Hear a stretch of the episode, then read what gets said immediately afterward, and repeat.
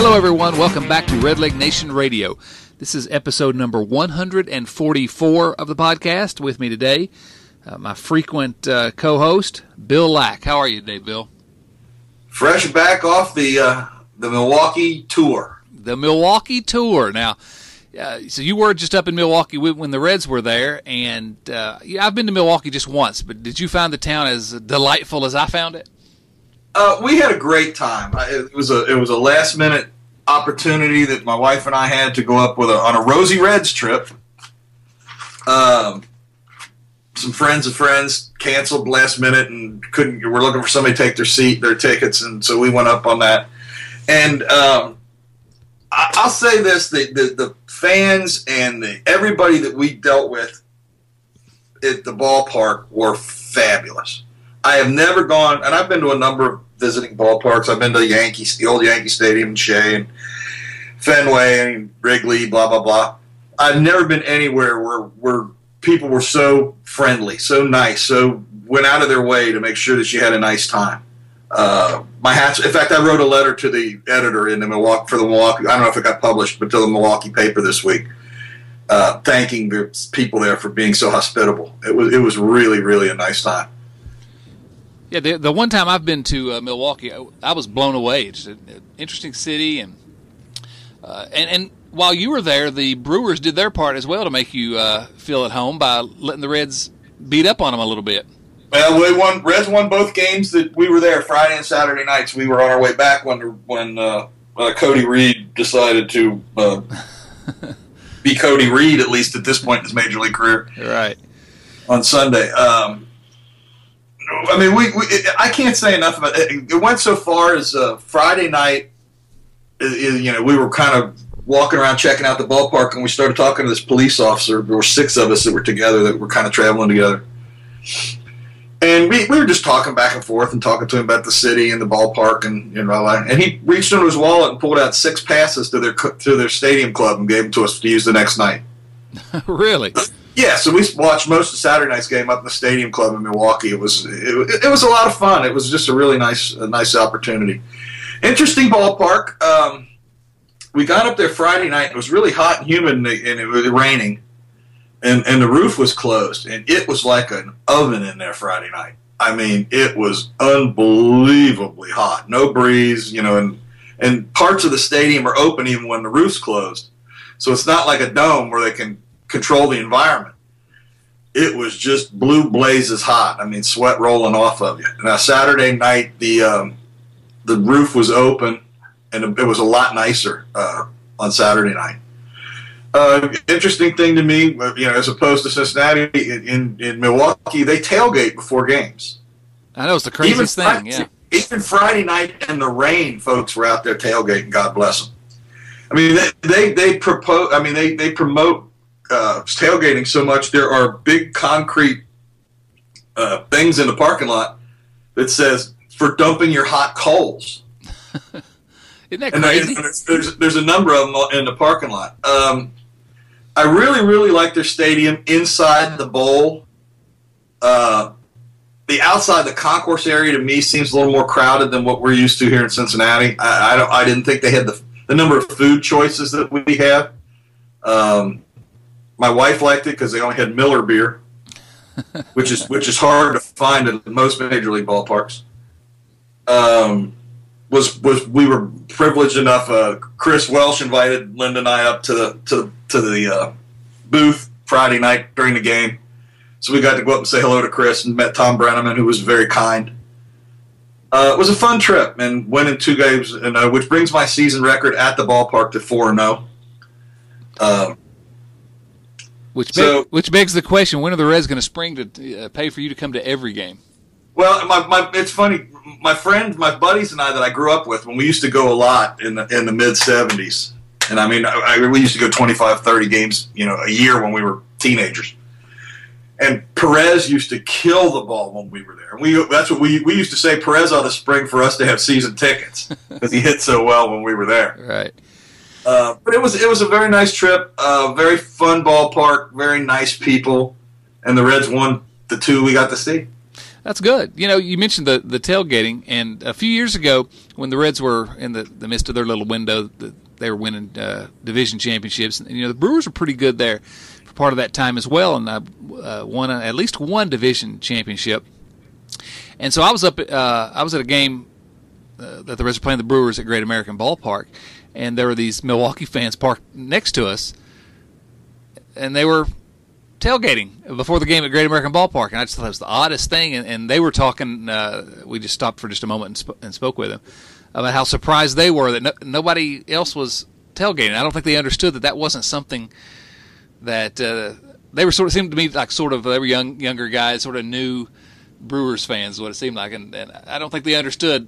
Really, Milwaukee's unique in that. I don't know if it's the Packers culture or what, but uh, the only other, only other place, and I've been to a lot of ball games at a lot of different parks. The only other place I've seen tailgating was at a, a Southeastern Conference uh, college baseball game down in uh, uh Columbia, South Carolina. Um, before a game with Mississippi State, they were tailgating. It was the craziest atmosphere I'd ever seen before a game. They take their SEC baseball seriously down there, but um, it's really a you know. In some ways, a devoted fan base. You got to have some respect for them. Uh, was a pretty good crowd there the, the nights you were there. Saturday night had a good crowd. Friday night, not so much. But the Packers were playing Friday night. Oh, right, right, right. Um, Which is, you know, I, am not sure how far it is from Milwaukee Green Bay. I think it's an hour and a half, two hours. I, am not sure. So I don't know if it's people were going up to watch the Packers or were staying home to watch the Packers, you know, because it was on national television, I believe, or at least on local television. Yeah. Because they had it on, because it had they had, it had it on at the stadium. They were they were playing the powerhouse Cleveland Browns. Oh, nice. Yeah, the Browns. I think at one point I remember seeing the score was five to two. As the Browns were, were on one of my trips to the beer stand, I did notice that the, uh, the score was five to two. Oh, that's funny. Well, we've you know we've people have downloaded this podcast and, and we've started we've started we've started out started out very kindly about Milwaukee. There's actually a method behind that madness because as of yesterday, your Cincinnati Reds passed the Milwaukee Brewers in the standings. The Reds, for the first time since the beginning of the season, since the first series of the year, really, the Reds are no longer in last place in the National League Central. Uh, just can you feel the excitement, Bill Lack? I'm just loving it. I'll tell you what, the, the Reds are playing well. I mean, you can't, you know, you can joke and laugh and we can kid about it all we want, but they're playing pretty good baseball right now.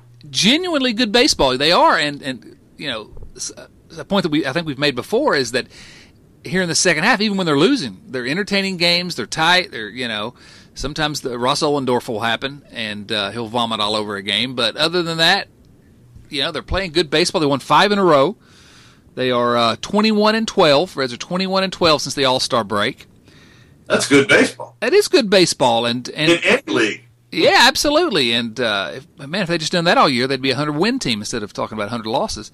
Um, they uh, what what I found to be interesting that sort of surprised me a little bit is as they beat yesterday they beat the, the Dodgers again. Beat them, they beat them badly twice. We're recording this on Sunday and will be posted later today but the Reds after that win yesterday now have a winning record at home. A winning record at Great American Ballpark which is you know when you think about a team that's still 16 games under shows how bad they've played on the road. But uh, you know that's that's a pretty interesting data point in a strange strange year. This year is becoming stranger by the moment yeah, they're, they're playing better baseball right now than I, than I thought they'd be able to play all year. And to do it after trading Jay Bruce and, and, and blah, blah, blah. Uh, and, and, they're also battling some injuries right now. Uh, Cozart hasn't been in the last few days. Uh, Duvall just got back in the lineup yesterday. Uh, Schebler is struggling in right field, uh, and yet they're continuing to compete. Uh, you know, say what you want to say, and and you know, being a guy that grew up with the Reds Dodgers rivalry, anytime you thump the Dodgers two days in a row, that's that's a good week. yeah, there there was there was a time when that was uh, that would have been cause for a big time celebration. Uh, Absolutely. Well, I, I, can, I, I, can tell you a story. In 1976, I saw Elton John in concert in Cincinnati right before I went in the Navy, and he came out and wearing originally wearing a, a Dodgers hat, and he got booed off the stage. That's awesome. That's awesome. I hadn't heard that story. Um, you know, the Reds are.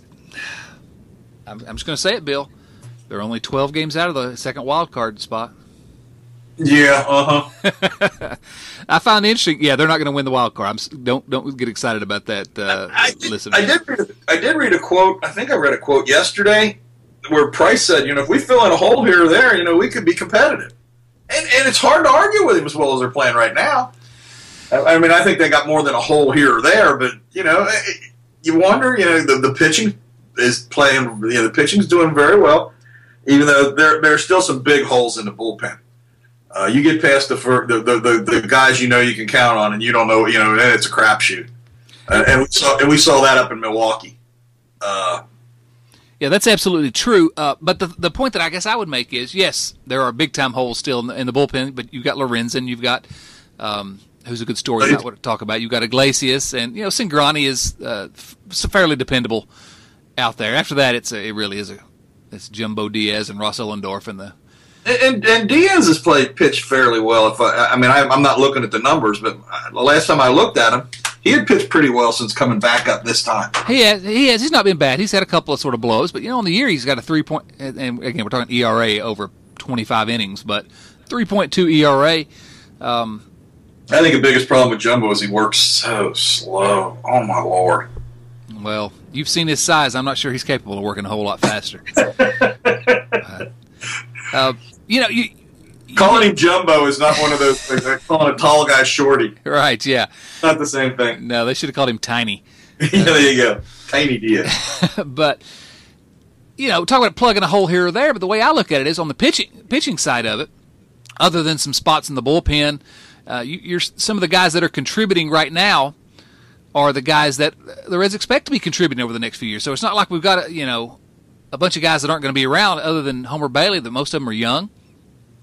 And uh, and there's a bunch of other options that are going to filter in through that pitching. So I feel really good about the pitching side of it Absolutely. uh, offensively, you know, the Reds do have some spots to fill, but Jesse Winker is uh, is going to be up probably in September, and I imagine he'll be up to stay in September. Uh, high on base guy. Uh, you got Jose Peraza came up to, last night to fill in for Zach Cozart, and you know he went. Uh, I think he had three hits, uh, including a home run. Uh, looked really good. He's a guy that uh, whenever the Reds part ways with Cozart, he's probably your your first guy at shortstop. Um, so it's it's not like the Reds have to go out and get a bunch of guys to come and, and fill in. I guess is what I'm saying. Uh, you know, Jason Linden, one of our guys uh, at Redleg Nation, he's said a couple times he thinks the Reds can legitimately be over 500 and come in second place behind the Cubs next year. Um, and you see them playing like they're playing now, and you don't want to get too excited over what essentially amounts to a you know month and a half, a little less than a month and a half of play. But you also see some of the young guys coming around. You see uh, Joey Votto being Joey Votto, and you start to you can squint a little bit and see the team that they're going to have next year and the year after. And I don't expect them to win any division championships the next two years, but I you know I don't know if they can't be 500 next year. And I, maybe I'm crazy. Maybe I'm, I, I hope you're right. I, I I think a lot depends on. Well, the first thing, Peraza. Now, the paper this morning said, Inquirer this morning said that Peraza is coming up and he's going to play. Now, they didn't say any more of that about what that means, but you wonder whether it means, you know, if Cozart gets healthy, whether that means he's going to be taking some t- playing time away from Phillips. You know, whether they're going to be moving him around. Might play some outfield if if if uh, Schebler continues to struggle. Who knows? But if they're going to have that kid up here, he needs to play. And uh, you and I have both talked about where what, how we think that should be handled, the Brandon Phillips situation. Um, but you know, I think you know, I think you're right. I think you could squint and see him finishing above 500 next year. I don't know about second because the Cardinals are not going to stand pat. We we all know that they're going to be very difficult to overcome next year. I think, um, but you know, I- I'm liking what I'm seeing. You know, they're they're they're they're getting out there, they're hustling, they're playing good ball. They're you know, uh, I- you know, there, there's reason for optimism. You know, and, and if they continue to move in the direction of of, of rebuilding this team, and, and you know, we question whether they've been all in on that. Maybe they're they maybe I hope they have a plan, and it's just more incremental than we see. You know, if they can finish above 500 next year, I think you know we're headed in the right direction. Well, I'm not going to bet the ranch on that happening, and uh, and there are criticisms to be made uh, about this rebuild as we've done, and there and I think you can make an argument that they do have a plan. None of us really know from the outside exactly, uh, precisely what the plan is, but uh, you know, Peraza does have to play uh, if he's up. They brought him up for a month, well, more than a month, a couple months, I think, early in the season, and he basically he played three days a week and sat the bench the rest of the time, and that's just not good for his kid's 22 years old, need, needs to play. Um, when he's played with the Reds, I've been awfully impressed with him. Uh, the Reds are just going to have to figure out, and it's probably not going to happen until the offseason. Uh, they're going to have to figure out what's going on with Phillips and Cozart up the middle. Uh, I had there was some hope that Cozart would get traded uh, before the non-waiver deadline, or excuse me, before the waiver deadline at the end of August. But you know the the problems he's experienced with his knee are basically soreness and uh, complica- not complications, but it's a result of his knee injury from last year. And yeah, and he's also having some Achilles issues also, and you know, which, whether that's tied into the knee or just happens to be happening at the same time, who knows? Uh, I'd be surprised if some team wants to uh, wants to take on that ch- take that chance for the rest of the season of, of him being able to play because he's now missed I think uh, I think four three four games in a row. So and Peraza is up here to play for him. Of course, they're not going to put him on the disabled list because the Reds don't do that. Um, what do you? What is that? Just to see. How many times have we seen the guy be out for twelve games or something, and the Reds just play shorthanded during all yeah. that time? So, I, you know, I'd be willing to bet the Reds play shorthanded more than any team in Major League Baseball. Uh, for three straight days uh, this week, they played with a two-man bench because they wanted because they keep so many relief pitchers, and uh, they only have four guys on the bench anyway, and two of them, Duvall and, and Phillips, were hurt. So, excuse me, Duvall and, and Cozart. Um, Duvall came comes back uh, last night finally, big home run in his first on the first pitch he saw, and the Reds win. Now let me ask your thoughts about this. The Reds are what nine games uh, above 500 in the second half. Let's say they play 500 baseball or somewhere thereabouts, and in the second half you look up and the Reds are uh, have been gone, you know eight ten games over 500 in the second half after just the miserable first half with the injuries and the uh, you know, not having Homer, and not having DeSclafani for most of it. Uh, you look up and the Reds have a second half record around 10 games over 500. Do you bring Bryan Price back? You know, we, we talked about this last time too. Uh, I, I don't see any reason, especially if they're if they're competing, if they're playing good baseball. You know, if, if they're not making stupid mental errors that you know that drive all of us crazy. I don't see any reason not to though, you know, I, I, think they've got two guys in the wings that they that they think could could manage this team. Um, the only reason I could say that they would they would fire Price. Let's assume what you're, you know, the, the, the points that you make that they play pretty good baseball in the second half. Uh, the only reason I think they let him go and don't give him, and they might, and, I'm not sure it'll be a year, it might be two years again, would be to try to because they're worried about selling tickets. But you know, you you know you could use the the fact that they played much better in the second half when they got over their huge injuries that they had in the first half, and they played much better. You know, and they could sell price that way. Um, yeah, you can you can argue that one both ways. We're hey, we're giving a new fresh start. Come buy tickets, or hey, look, this team is young and Price has got them in the right direction. Uh, buy tickets. So I guess you could argue either either side of that. Yeah, and, and, and let's be honest, you know, if they bring in somebody else, and let's just, the two names that I always think of right now are Riggleman and DeShields. Uh, neither one of those guys are going to sell tickets. There's only one name that's ever been associated with this manager's job that would sell tickets, and I don't think he takes on a team that's going to lose 80, 85 ball games. You're right. 90 games. Barry Larkin. Barry Larkin, yeah. And and to be fair to Barry and to be fair to Reds fans, we don't know have any idea what kind of manager Barry Larkin would be. And I've said before that my big worry is that Barry Larkin takes that manager's job at some point, and everybody in Cincinnati hates their manager uh, before long. And so I, I, worry that it sort of tarnishes his reputation a little bit. I don't want to see that. Hey, I, I, last thing I want to see is Barry Larkin's legacy in Cincinnati tarnished at all. I agree with you. Right? Yeah, uh, sacrifice to the altar of the Ross Ohlendorfs of the world. We don't want to see that. Yeah you know, my thoughts with Price, I had been saying for a while, I thought there was a chance the Reds bring him back, and, and my argument had been, what's the point of firing him? You know, he's not. Uh, you can argue with the, some of the moves he's made, and, and, there's no question he's made some head scratching uh, decisions at times. But on the other hand, he's been put behind the eight ball from the very first day he took this job with injuries and with uh, you know Reds trading away everybody. It's not like he's had ever had a full roster of, of team of a team that could really be expected to compete. Uh, and then also, my argument has been,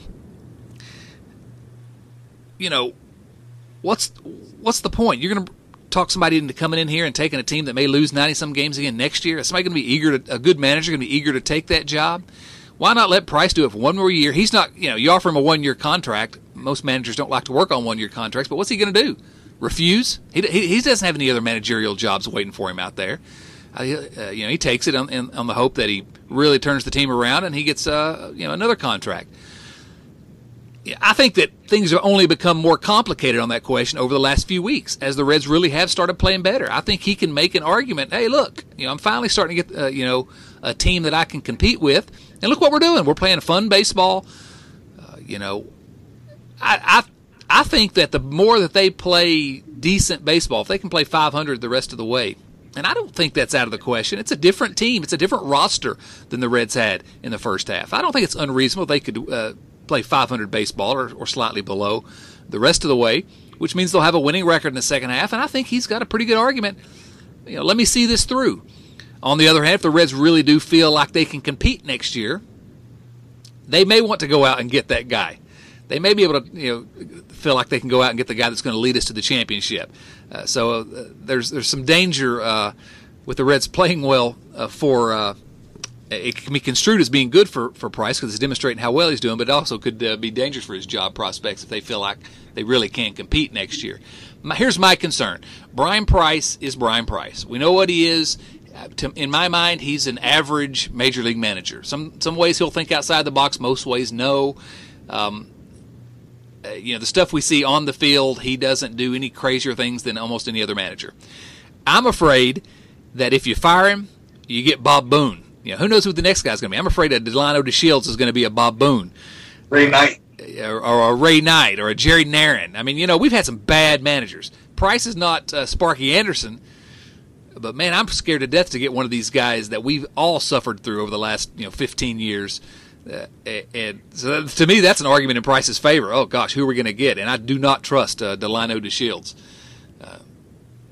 you know, he's he's sort of he goes by the book is the is the is the word on Delino DeShields, and uh, I don't know. That's a lot, lot of different uh, arguments, a lot of ways to look at it. I do think that unless the team craters the rest of the way, I think there's a pretty good chance Price comes back. Well, and, and I think you can also make the case that the second, you know, after the All Star break, Price has basically got the team he they they at one point expected him to have at the start of the season. Right. Yeah you know, and, and you know, you know, he could say, well, you know, the first half I can attribute to you know Homer and and, and DeSclafani and Iglesias and, and everybody else that spent time on the DL.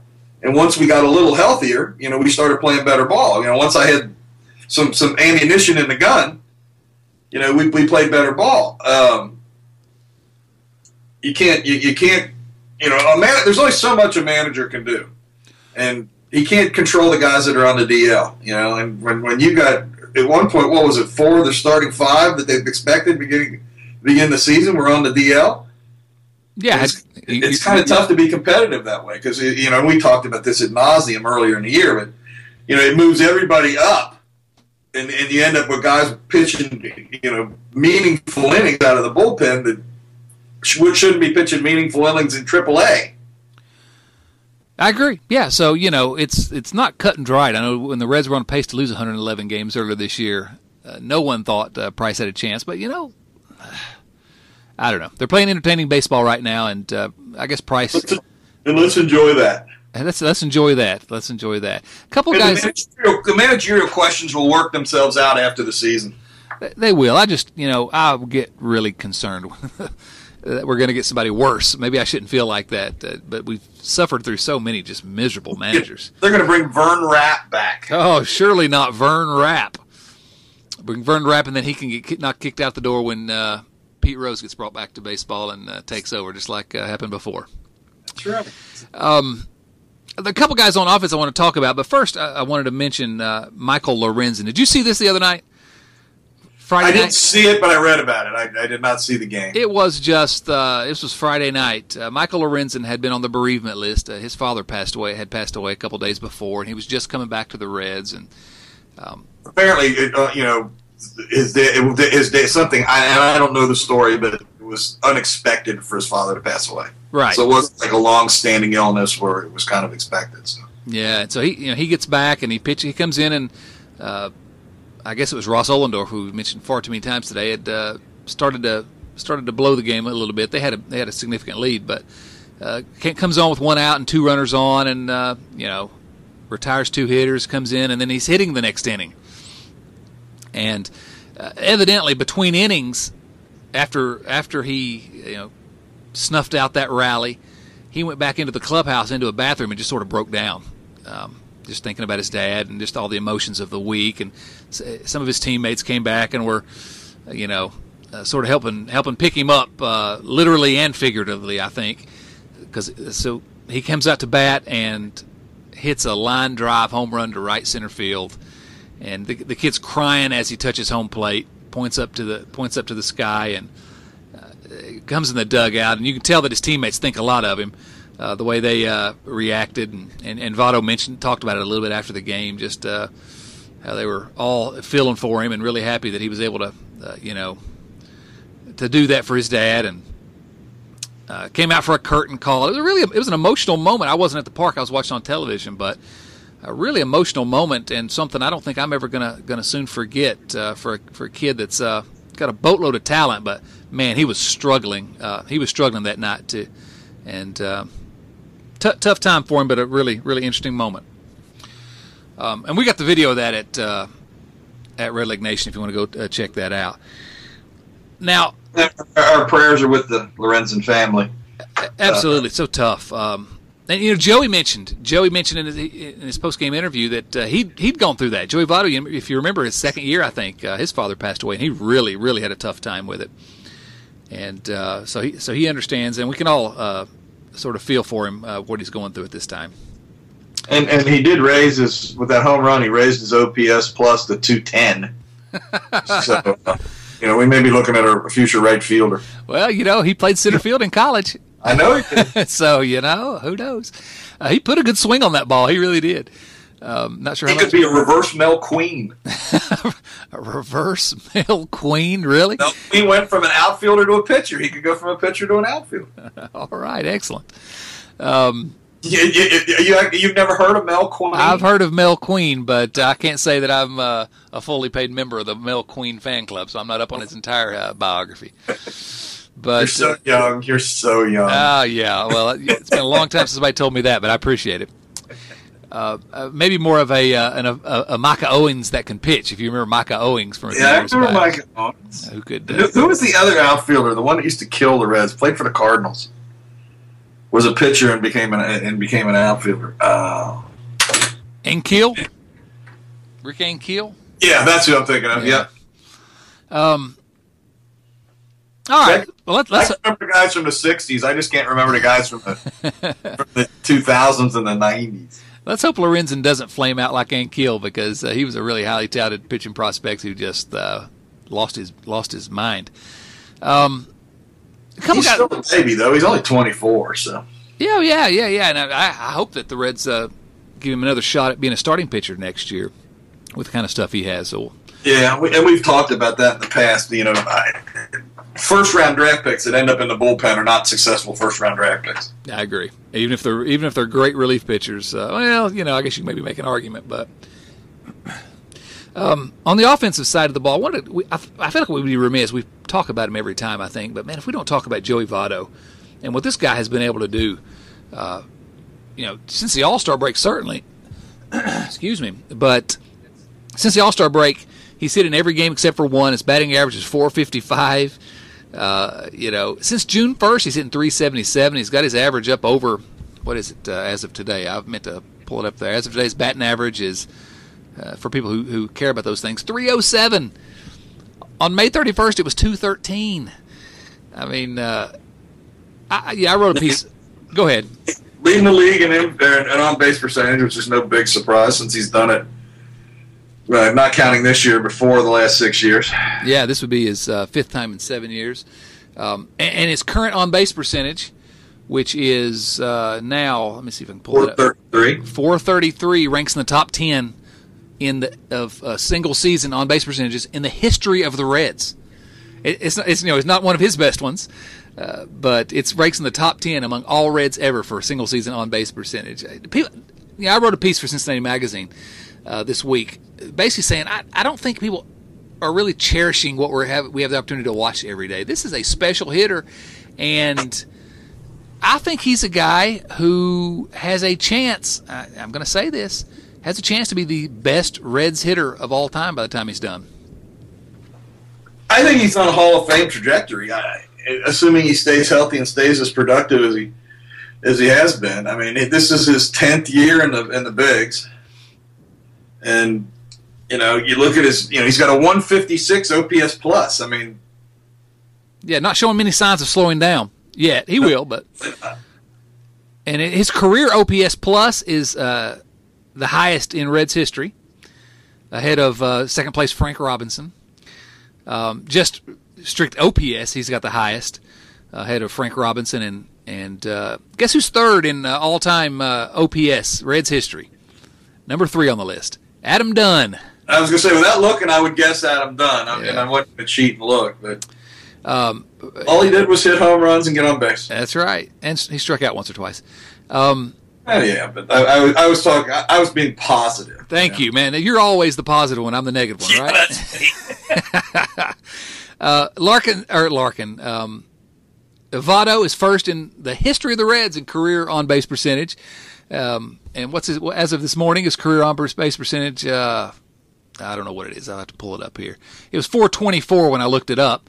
And second, is that what it is? 424 career? Mm-hmm. Uh, yes. Uh, and second on the Reds' all-time on-base percentage list is uh, no, it won't surprise anyone, but it's Joe Morgan at 415. So a little bit of a, a little bit of a gap between uh, Morgan and, and Votto. Uh, third place is Frank Robinson at 389. So really, you know, Votto's what are we 35 on uh, base percentage points ahead of third place. Um, it's just it's it's crazy. Uh, to we'll see what he's done. Now he is going to slow down some, and and his, those numbers may drop as he ages. But man, what we're watching right now, his he's still in his prime, and it's still fun to watch. This guy just. I've, ne- I've no, I don't know that I've ever seen a hitter like him. Is he the best player in Reds history? No, he's not going to be the best player. He may be the best uh, hitter. He's not going to be the, you know, you think about guys like uh, Morgan and, and Larkin, all these guys uh, okay, Votto's not going to. Uh, he has won one Gold Glove, but uh, he's not going to light up the defensive uh, metrics. And that was, and, and, he shouldn't have won that. No, no, he shouldn't have won that one. But just the chance to watch this guy every single day. I, I try not to take my eyes from the screen whenever he's batting, and, and I'm able to watch because you know he's just he's. We're not going to get to watch this forever. I'm, I'm trying to enjoy it now. Yeah, I, I, saw you. You also posted something about Votto on the on the site last week, and I saw one of the comments said that you know he only hits when the Reds are out of it. You know, and I went back and pulled up the. I looked at his splits. I said, oh, maybe this guy's got. Well, he is better in the second half. You know, in the first half, his OPS is only nine twenty six. Oh, is that all? Then the second half, it's it's a thousand and two. yeah, he, only, he only hits when it doesn't count. Yeah, I mean his worst his worst month is May or is April. You know, March and April. His OPS is only nine thirty one. Actually, that's not true. June it's nine nineteen. Yeah, that's crazy. You know, but he doesn't he doesn't have a career OPS month below nine hundred. Isn't that insane? I mean, that's just that's it's crazy. Most players that's their career month. Yeah, getting over nine hundred. He, you know these splits are interesting. I mean, they've got you know you're hitting in his OPS in the Reds' losses is 839, so he's the reason they lose because you know his OPS is like 839 when they lose. He is, he is, um, and you know, someone posted at uh, I can't remember who. Um, I'm trying to pull it up here. Oh, it was uh, Steve Mancuso from uh, Nation. He posted a, a comment to that same post you're talking about. Here's the question: Which hitter? Tony Perez or Joey Votto has a higher batting average with runners in scoring position. I mean, obviously, since we know who we're talking about, you know what the answer is to that. But don't you think the average Reds fan would say it's clearly Tony Perez? Perez was a clutch hitter. Yep. Uh, and Perez was good in the clutch. Perez's uh, uh, batting average in the clutch, or with with runners in scoring position, was 284. Joey Votto's is 328. Uh, and and somebody else in that thread, I'm going to find it uh, now, posted the difference. Which means that he hits better with runners in scoring position than he does regularly. Exactly. exactly. uh, Which kind of, you know, those people that say there aren't clutch, you know, it, it kind of hits that argument a little bit. Yeah, maybe we should start the argument that Votto is the most clutch hitter in Reds history. Uh, It'd be hard to argue with looking at the numbers. It would. Another commenter, uh, Chuck Schick is his name. He uh, he posted that for his career, Tony Perez drove in 18% of the runners that were on base, and Joey Votto was driven in 17% of the runners on base, but it's very close. Uh, but the difference was, uh, and, and we're going to get a little bit deep into the weeds here, was Perez averaged 0.685 runners per plate appearances. So uh, he averaged uh, his average plate appearance, you know, 0.685 runners per plate appearances, probably probably one of the highest anyone ever. Votto's average 0.569. So over the course of a season, what that means is Perez had roughly 70 more runners to drive in than Votto has on an average season. Know, yeah, Perez had some pretty good guys hitting in front of him. right, yeah. So, and, and, and, that's not a knock on Perez. Perez was a great player. But, you know, when you got Joe Morgan and Ken Griffey and Pete Rose hitting in front of you, that's a little bit different than having, you know, Zach Cozart and, and I love Billy Hamilton, but his on base percentage is only recently creeping up. And uh, and earlier in, in Votto's career, guys like, uh, I think he had Corey Patterson hit, hitting in front of him. So, um, you can't drive men if they ain't on the base. Right. So, that's my word of wisdom today. oh, man, let me write that down. Uh, you can't drive them in if they're not on base. Uh, so there are criticisms that you can make of Votto's defense, perhaps. Um, but man, and I think there are criticisms you can make of Joey Votto's base running. And criticisms of Joey Votto's base running, if you want to criticize him for that. But similar to what we said about Adam Dunn, which is that uh, at some point I got really frustrated that Reds fans wanted to focus so much on what Dunn didn't do well that they ignored how incredible he was at other certain things, you know, that things that really helped the team win. And uh, with Votto, I don't know that anybody's necessarily focusing on uh, on the, the base running and the defense as a reason to criticize him. Uh, I'm baffled as to uh, I know why he's getting the criticism, but uh, he takes too many walks. Whatever. This guy is an historically elite hitter for this organization. You're never going to see another guy like him in your lifetime, probably another hitter like him in a Reds uniform. Maybe we will. I hope we do. But, but I would like to see a number computed, and I wouldn't even know how to go about doing this. Is number of outs per plate appearance or per ten plate appearances or whatever and I would be willing to bet you that Joey Votto is number one in most effective plate appearances. And I guess that goes to on base percentage. Uh, it's kind of an inverse, I guess, but you know, you, you understand what I'm saying. Yeah, it, it is sort of the flip side. He doesn't the, nearly the number of outs that Brandon Phillips or makes. Right. Yeah. Who's who's historically leads the Reds every year in number of outs made. Right. Yeah. That dude DP. Uh, yeah, it's basically the inverse of on base percentage. Um, and and so Votto per plate appearance, I mean, uh, I'd say it's by wide margin. Has made fewer outs per plate appearance than than really anyone in Reds history. Yep. And that's. A, do you realize what we're saying here? This is you know, I don't think people really respect where he stands in Reds history, and uh, and and he's getting he gets criticism from largely from. Uh, let, us let's be honest, it comes from the the radio booth. Um, because he takes too many walks, and I just I'm baffled by it. I'm baffled by it. Did Joe Morgan get that criticism? No. You know, um, in, in, a lot of ways, as hitters, their their numbers look somewhat similar, Votto and, and Morgan's. Um, I don't know. I don't get it. He's just I'm, i I love watching Votto play. I am a am uh, sort of a fanboy. I will ignore his defense and his uh, base running a little bit, although I'll acknowledge that uh, he's no uh, he's no Billy Hamilton when it comes to those two. But what what a year he's having. Any other thoughts? Go ahead. The, the only other thing I would say is when we're looking at these these leaders on on the Reds, especially the the batting leaders, you can you can kind of look at the single season leaders and say, "Wow, they had a good year." But you look at these career leaders. If you're on the top ten of a team like this that's been around as long as the Cincinnati Reds in any of these career offensive categories, you're a pretty damn good ball player. That that's what I'm saying. Exactly. Yeah. Uh, the Reds. I mean, even even uh, you know, I'm looking at the offensive WAR list on on on Baseball Reference and I mean it's a who's who. I mean over the last if you go down to, to number seven anyway. Uh, Rose, Larkin, Bench, Robinson, Morgan, Pinson, Perez, Votto. I mean, then you get to Edd Roush and Bid McPhee, which are both Hall of Famers. Yeah, the only, one, only ones on that list that are not has Hall of Fame credentials, and, and you could even make the argument for Vada Pinson. Yeah, yeah, yeah. We're, we're we're not talking about comparing him to the best player that played, uh, you know, in the last three years for the Reds. It's it's the the long history of this franchise and some of the, not just the best Reds ever, but some of the greatest baseball players. Uh, you know, just the greatest uh, for any team.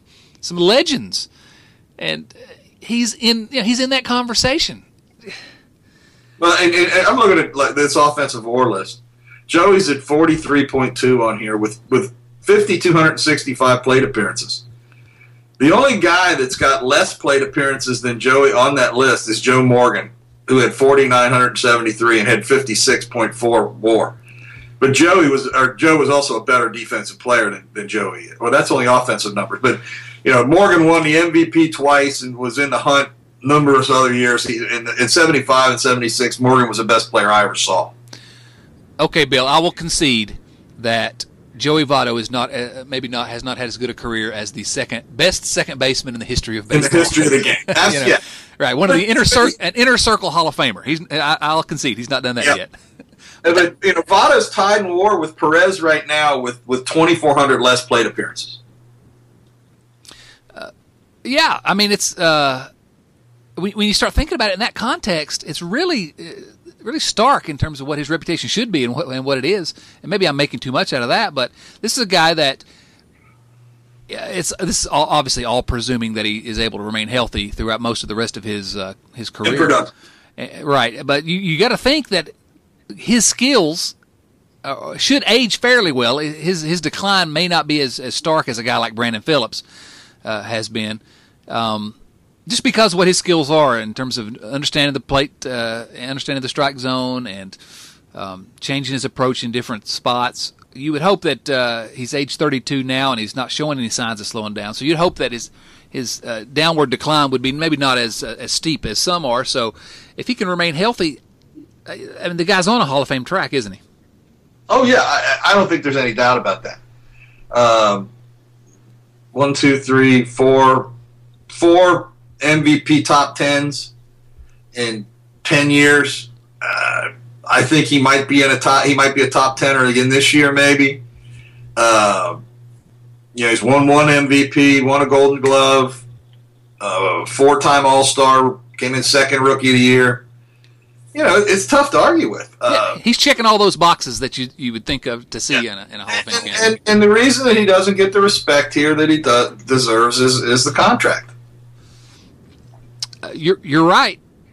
Which brings me to something else. Uh, everyone needs to go out and pick up the latest issue of Cincinnati Magazine because in the in the magazine, um, it's actually one of the stories mentioned on the cover. But uh, I have a piece that I wrote is whether Joey Votto is worth his going to be end up being worth his contract, what he's being paid.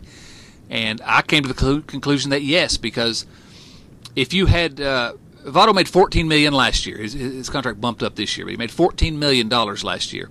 If you had to go out and pay on the open market what he the, the production he provided last year, you would have had to pay sixty million dollars. Uh, you had to spend sixty million dollars to get back the production. That's what that, that's what his value was on the open free agent market last year.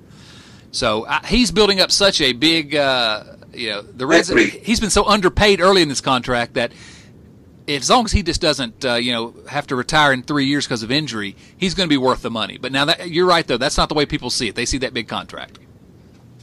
Well, and he's, you know, while he is building up equity, when you sign those big contracts, you bet you better be over overvalued for the beginning years of those contracts. Because very rarely are you are you meeting the value at the back end. Right. Um, yeah, you know, but he's he's just. Let's see. I, I wish I had it with me here. I can't remember. He's like the eighth highest paid first baseman this year, even though the salary bumped up. So it's not like he's, and that's only going to that's only going to drop this year. He's at twenty million, I believe, this year. Yeah, um, and I think the highest he's going to get is twenty five million uh, at one point in his contract. Uh, but you know, by the time he's making twenty five million, he's liable to be in the bottom half of first baseman contracts. The, way the way those things keep getting bumped up and up and up, and especially with all the TV money that's still getting flooded into into the game. So, I, you know, I, yes, I understand the average Joe that works works hard nine to five and comes home and cracks open a beer and sees him making an error at first base. Uh, you know, what's that guy doing making twenty million dollars a year? That's that's a what a waste of money. Or or runners on base and he takes a walk. Ah, come on, you're paid twenty million dollars to drive that run in. Uh, I guess I can understand that, uh, but I think that's just I think it's crazy. I think he's worth every penny they pay. I think he's worth more than what they've paid him uh, since he signed the contract. Uh, we just got to hope that he's not way, way, way overpaid at the end. And then there's a chance. There's always a chance he's going to be 42 at the end of his contract. That's awfully old. Yeah, he's got another what nine years, I guess, or ten years on the contract. Um, you know, the other thing is, you know, and I think that's part of the problem. And, and I'm sure you have the same discussion with with your friends that are baseball fans that I do, and they, and they don't understand that you know your job isn't to take the take that walk. Your job is to drive that run in. No, your job is not to make outs. Don't make an out. Yes. If you don't make an out, you've done your job. you know. It shouldn't be that difficult. I mean, that's that's what baseball's about. How many times have you had that argument? Oh, t- far too many. Although you're presuming that I'm arguing with friends. I, you know, I don't have any friends. But that's another payment. that's exactly exactly. Uh, yeah, I mean that's you have 27 outs. It's, it's really not that difficult. You got 27 outs in a game. You've got to extend those as long as you can. You know, use them as wisely as you can. And uh, the more people that don't make outs, the more people, more runs are going to score. And it just it it baffles me that I mean there are things to, you can criticize Votto for. I've, I've been trying to say his defense. You said his base running. Yeah, those are legitimate criticisms. You cannot criticize Joey Votto about anything to do with hitting. I'm just telling you. Uh, that's not going to stop anybody from doing it, but uh, he, at this point, with what he's accomplished and the way he plays at the plate, you just you can't criticize him or what he's doing because he's uh, he knows what he's doing. He knows more about hitting than I'll ever know. Well, he's definitely the best hit Reds hitter since Joe Morgan, uh, and he may be the Reds' best hitter of all time even just saying best since Joe Morgan, you talk about high praise. And a lot of our listeners won't remember seeing Joe Morgan play, and I barely remember him. But uh, go look at Joe Morgan's stats sometimes, people. This guy was, uh, you know, a little tiny second baseman, but a middle of the order hitter in uh, one of the best lineups ever. Uh, MVP, just uh, could do everything, just everything.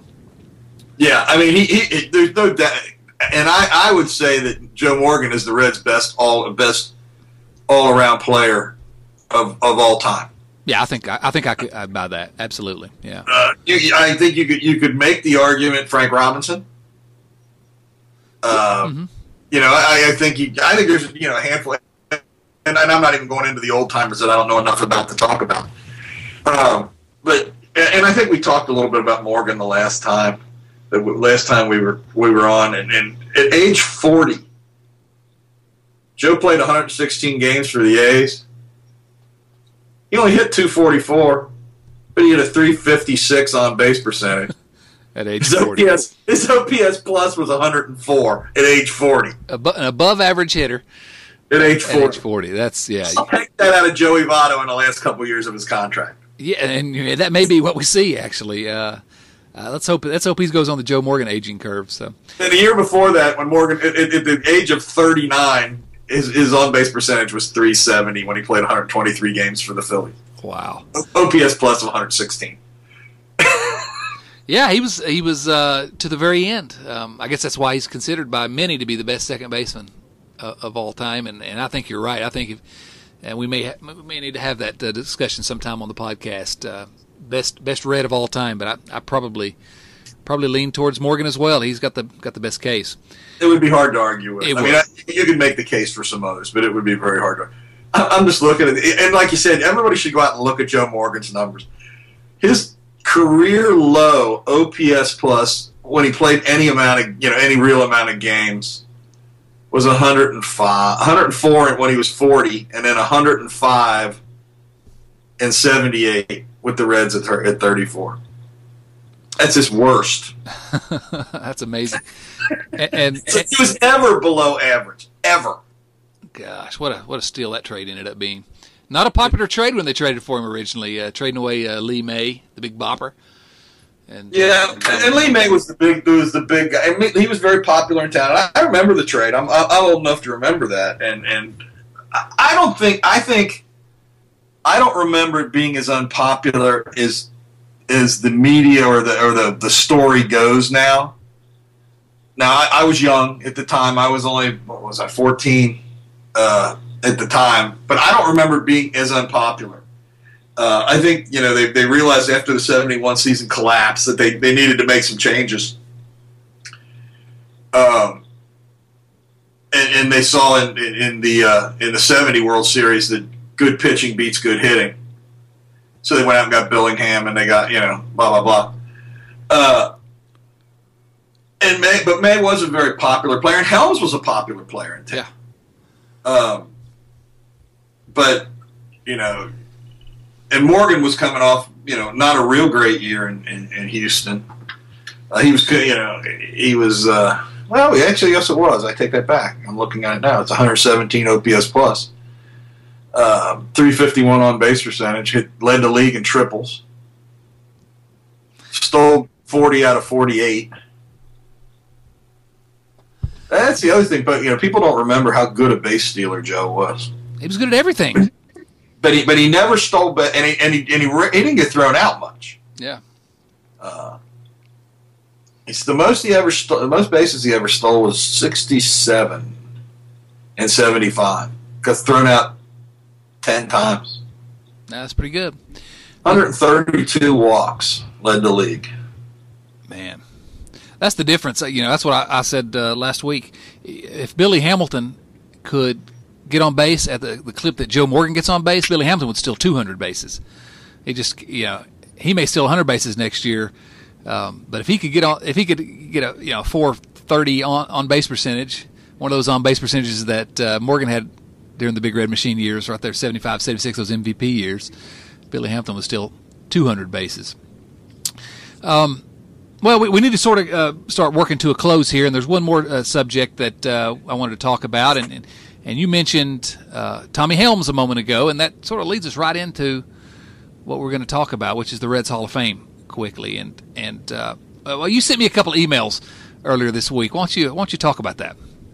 Well, I was just poking around one day, and and I was looking at the Reds Hall of Fame and looking at guys that were in and guys that weren't in, and, and a guy jumped in my mind that, that, that, that Chad and I have talked about in the past, and, and I noticed that he wasn't in the Reds Hall of Fame, so I, I cranked his numbers up and I looked at his numbers, and I looked at compared to two guys, a couple of guys that were in, and I'm going, and I said Chad Lanning, and I said basically, I think I said was why the hell isn't Reggie Sanders in the Reds Hall of Fame? And we don't really have an answer for that. Uh, you look at his numbers compared to, uh, and the two names that popped into my head were Chris Sabo and Sean Casey. And they both were, they were all with the Reds approximately the same amount of time. And if anything, Sanders' numbers are better than either one's. And played a more difficult, well, probably didn't play a more difficult defensive position than Sabo, but uh, definitely played a more difficult difficult position than, than uh, Sean Casey. Uh, you know, I, and and I looked at when I looked at Sanders' numbers. I'll admit I was surprised that they were as good as they were. Um, you know, just working off the memory, I never would have thought he had a, a career OPS plus for the Reds of 118. Uh, 271, 353, 476 guy. You know, a, a, an OPS with the Reds of 829, hit 125 home runs. He stole 158 bases for the Reds. Yeah, I mean that that's a good career. He was, you know, he was fourth in the Rookie of the Year, uh, sixth in the MVP in, in '95. Uh, I mean, we all know about the terrible series that he had, and I think that was '95, if I remember right, against the Braves. Yeah, right. That, yeah. Go ahead. He was two for 16 in the series, and he struck out 10 times in 16 at bats. Uh, but you know, and I think that's jaded a lot of people towards Reggie Sanders, but he's he's one of the names that immediately come to my mind when, when, when I look and, and, wonder why certain guys aren't in the Reds Hall of Fame. To me, he's clearly the guy that deserves to be in it. And and you, dear listener, I want you to think back when uh, when Bill just mentioned Reggie Sanders' name a moment ago. I guarantee 75% of you, the first thing you thought was, man, he struck out a lot in that 1995 playoff series. Uh, that's what everyone says whenever I bring up Reggie Sanders. That's the first thing that uh, people want to say. Okay, yes, he did. He had a bad playoff series. But that same year, he, he had a 6.6 WAR season, 6.6 wins above replacement. Just, I mean, that's a, you know, that, that's a incredible for his career.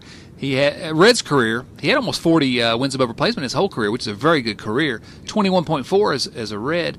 Um, to me, he's far and away the most deserving uh, Reds Hall of Fame candidate. That's not in. You know, I look at a guy that got in a couple years ago, uh, and you know, I like this guy growing up. Uh, you know, he was a local Cincinnati kid who played for the Reds his whole career. But Ron Oester's in. Uh, you know, Ron Oester. Well, Ron Oester uh, accumulated just under 11 wins above replacement uh, over his career. Um, his, his OPS plus 87 for his career. I mean, uh, come on, you know. Oester was uh, I liked Oester and he was a hard nosed guy and he you know he loved being a Red and he was a member of that 1990 World Series team. And he's low. Right, yeah. I mean, and and he was he was inducted the same year I think as Junior and Dave Parker as sort of a local a local year, you know. But uh, even guys like uh, I'm going way back for a guy named uh, Rube Bressler played uh, in the teens and 20s uh, for the Reds. Uh, yeah, his career numbers don't come anywhere close to what Sanders are. You mentioned Sabo and you mentioned Casey, and it just it's it's it can't just be because of that '95 series, can it? Because you know he had a, he had a really good what nine year, eight year Reds career, uh, middle of the lineup hitter. Uh, he was hurt a lot in the two seasons after that 90 brutal 95 uh, series, and um, actually, I guess there were three. But then he came back and had a really good, uh, not a really good year, but a decent year uh, at age 30. Um, I, I think that uh, you and I are both uh, big fans of what the Reds Hall of Fame does, and, and I think it's the best. I don't think any team can, can match what they do. But insofar as anyone not being in a team Hall of Fame can be an injustice, I think it's an injustice that Reggie Sanders is not in the Reds Hall of Fame. I don't disagree. Uh, what did you say his WAR was with the with the Reds? Twenty. Let's see, twenty one point four for his uh, eight year career with the Reds. Uh, I'm looking at another Reds Hall of Famer, Gus Bell.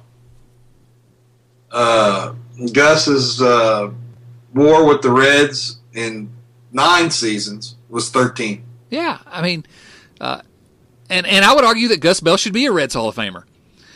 Uh, but I just think it becomes very clear that uh, that Reggie Sanders should, and, and I I'm, I got to find out when the voting when all that's going to take place because I think we're going to have to make a big push at Redleg Nation to get Reggie Sanders. Uh, I, I think he's a, a, candidate that, that should be in there, and, and we've talked about another guy that we think should be in there.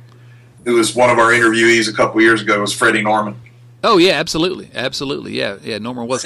You know, you look at his you look at his numbers as a red compared to some some guys that are in the Reds Hall of Fame, and it's it, I, I, think there was an injustice. There's been an injustice done there also. I, I, I should say injustice. That's not the right word.